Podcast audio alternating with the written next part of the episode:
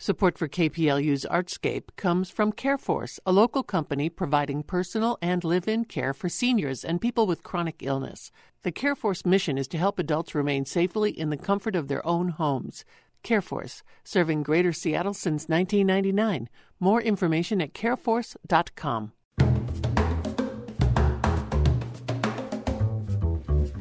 In Northwest News from KPLU, Remember how artist Andy Warhol turned the Campbell's soup can into an iconic pop culture image?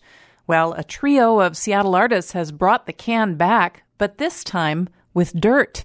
In this latest segment of our Artscape series, KPLU's Florangela Davila meets the artists known as Sutton Beres Culler and digs into the story about these retro looking containers full of old Seattle soil. I'm at the Greg Kucera Gallery in Pioneer Square admiring a large pyramid made out of cans. You know, kind of what you might find on display in a grocery store aisle.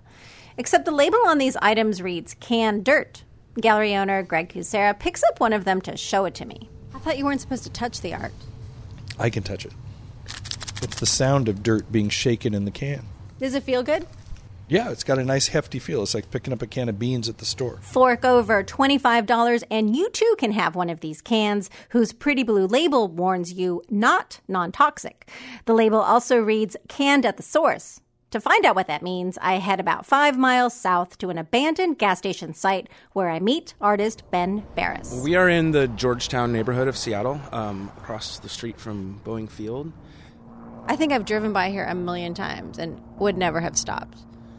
I think when we first saw it, I mean, it's covered in blackberries. It's the paint was flaking. I'm, it looks pretty bad, but we're really excited. What Beres and his two other artist collaborators are excited about is turning this 5,300 square foot eyesore into something that's anything but.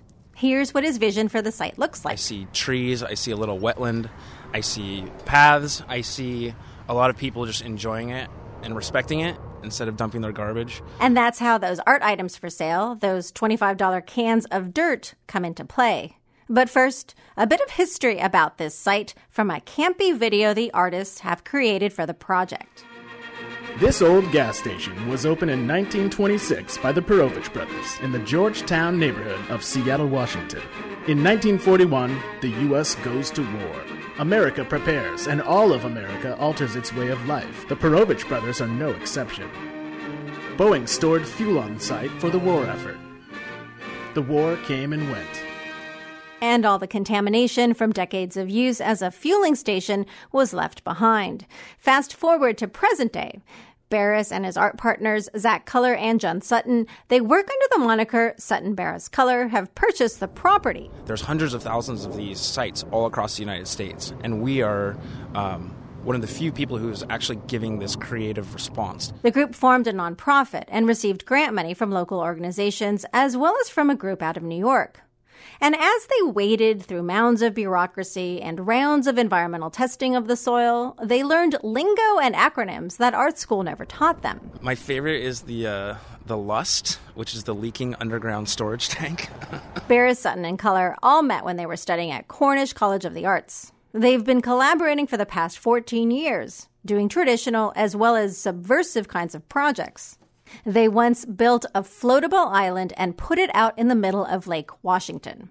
Traffic crossing the bridge freaked out.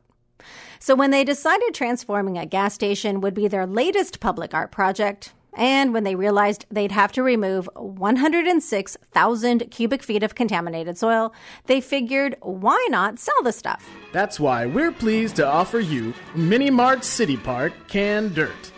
Act now and get your premium quality hand canned dirt. Had you ever canned before? No. It's actually the dirt. It's the dirt. That's what this hole is right over here. Oh, really? Okay. And are people supposed to open their cans? Absolutely not. Absolutely not. On the there's there's disclaimers all over it. Do not open. Not safe for human consumption. Not like you would eat dirt anyways, but not not meant to, for sandboxes and children. Right not ant farm material. exactly. Sutton Beres Culler have calculated all the contaminated soil would fill up more than five and a half million cans. For the gallery show, they've canned 1,354. They'll can more if they sell out. The artists know they're in it for the long haul because it'll take years to sculpt this site into something attractive and useful. But even in its dilapidated state, Mini Mart City Park is already playing host as an art venue. A video artist will be showing his work in the space next month. I'm Florangela Davila, KPLU News.